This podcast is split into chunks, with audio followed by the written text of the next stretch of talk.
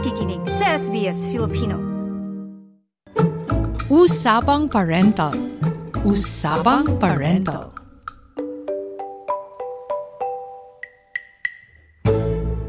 Ang pamilya ay kinokonsiderang pundasyon ng bawat Pilipino. Kilala ang mga Pinoy na may malakas at malapit na ugnayang pamilya.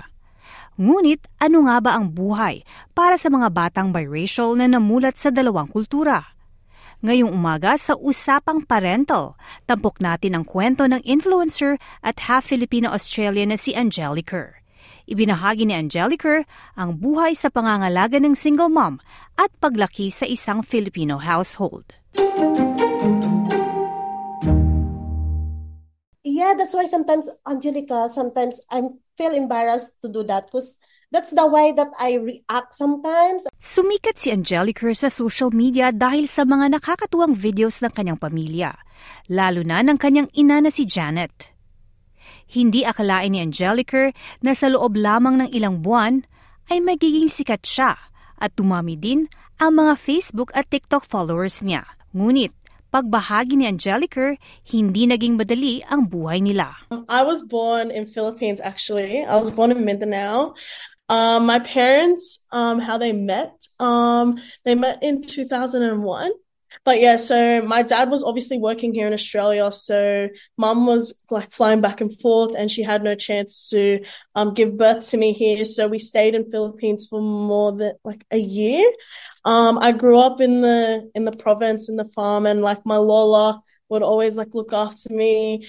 And like there's all these baby photos of me growing up there. And then we flew back in 2004 where my mum was pregnant with my my younger brother. We grew up in um, Sydney, um, the Greater Western, so like Mount Druitt area. But yeah, my parents aren't together anymore.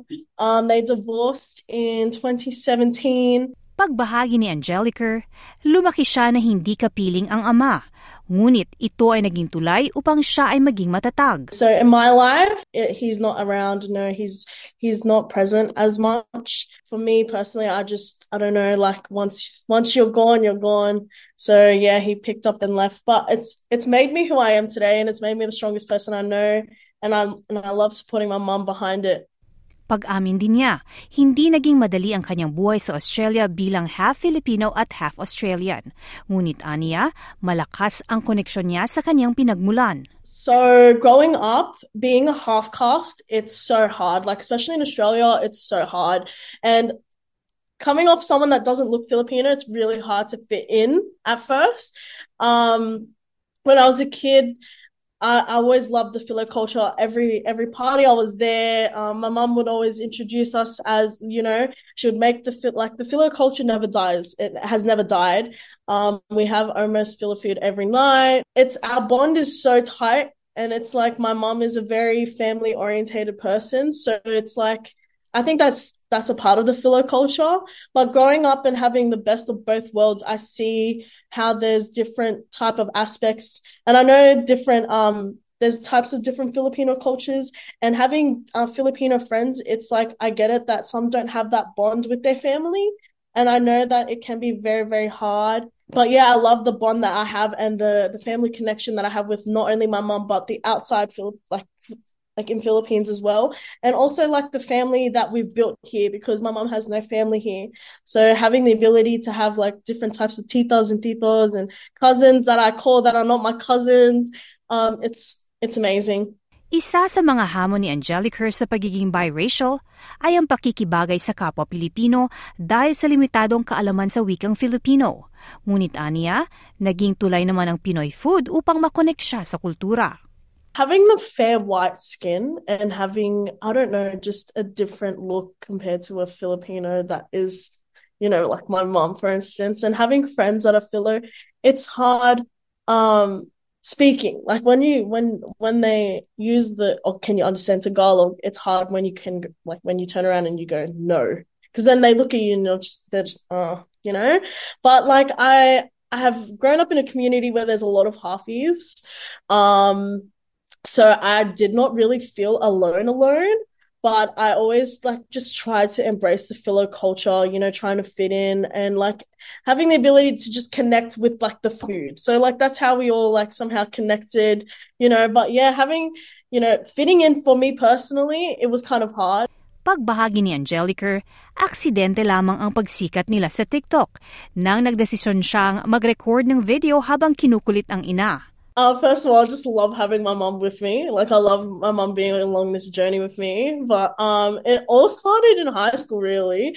Um, we would do pranks on my mom. Like there's so many videos that I have like pranking my mom, jump scares, you know, cracking eggs on her head, there's just like I just never posted them. So everyone knew who my mom was, and ev- my mom is the mom of everyone here. The starting of the TikTok, it actually started in April this year. There was this one day where I was just like, let's just film a TikTok and just annoy mom. I put it up, and it was the first ever video that got viral was me annoying her while she's just doing her night routine. And in two days, like it just it went over and it reached the whole Filipino community. Para kay Angelica, hindi lamang ito ukol sa pagdami ng views o followers, ngunit ito ay paraan ng kanilang bonding mag-ina. People like get concerned, like, why are you annoying your, your Filipino mom like that? And it's just funny, like we just we just bond like that. That's how we bond, is like how we just throw little annoying things at each other. But yeah, that's literally how it popped off, and that's how strong we are together. Bagamat nakakatanggap ng mga negatibong komento dahil sa umano'y di pagrespeto sa ina, pinipiling huwag pansinin ni Angelica ito dahil aniya, dito sila kumukonekta ng ina at dito nakikita ang pagiging malapit nilang mag-ina. This is being dis- so disrespectful, um, like um, you're embarrassing like the filler culture, like why are you swearing at your mom, like this is not good. But at the same time, I've learned that, like, like I said before, a lot of kids or a lot of people haven't had that bond with their parents, especially in a culture that's so family diverse and so like not strict in a way, but very like family orientated.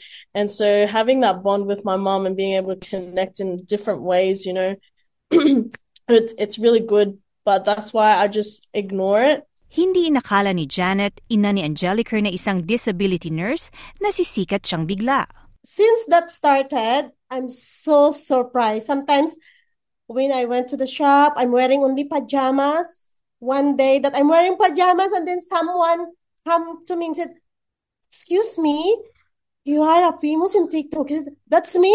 So it's I'm so embarrassed to myself. I never used to it. It's like I am only, I told, I told Angelica all the time, Angelica, I, I am simple. I want to, to walk free. Pinagmamalaki naman ni Angelica ang kanyang pinagmulan lalo na ang pamilya at ina. Aniya, walang kapares ang kanyang pamilya dahil binubuo ito ng pagmamahal. At kahit paman nakakatakot ang kanyang ina pag nagalit, hindi may pagkakaila na ito ay nag-ugat sa pagmamahal. It's always welcoming. It always brings love and cherish and like strong strong memories like no matter what. And um no matter like my mom or like anyone any filipino household respect and always being humble to each other you know?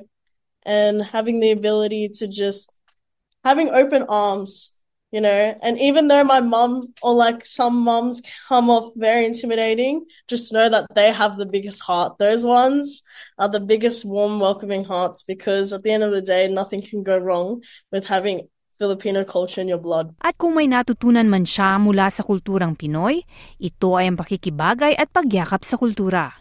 Fitting in and just embracing more of the cultured love, you know, that's it. Because I've obviously grown up in a Filipino household and having all the different types of foods and aspects of it.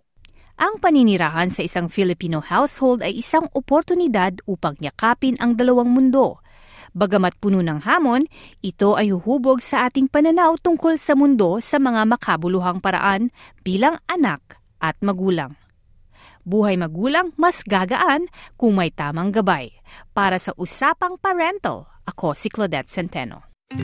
Usapang Parental Usapang Parental.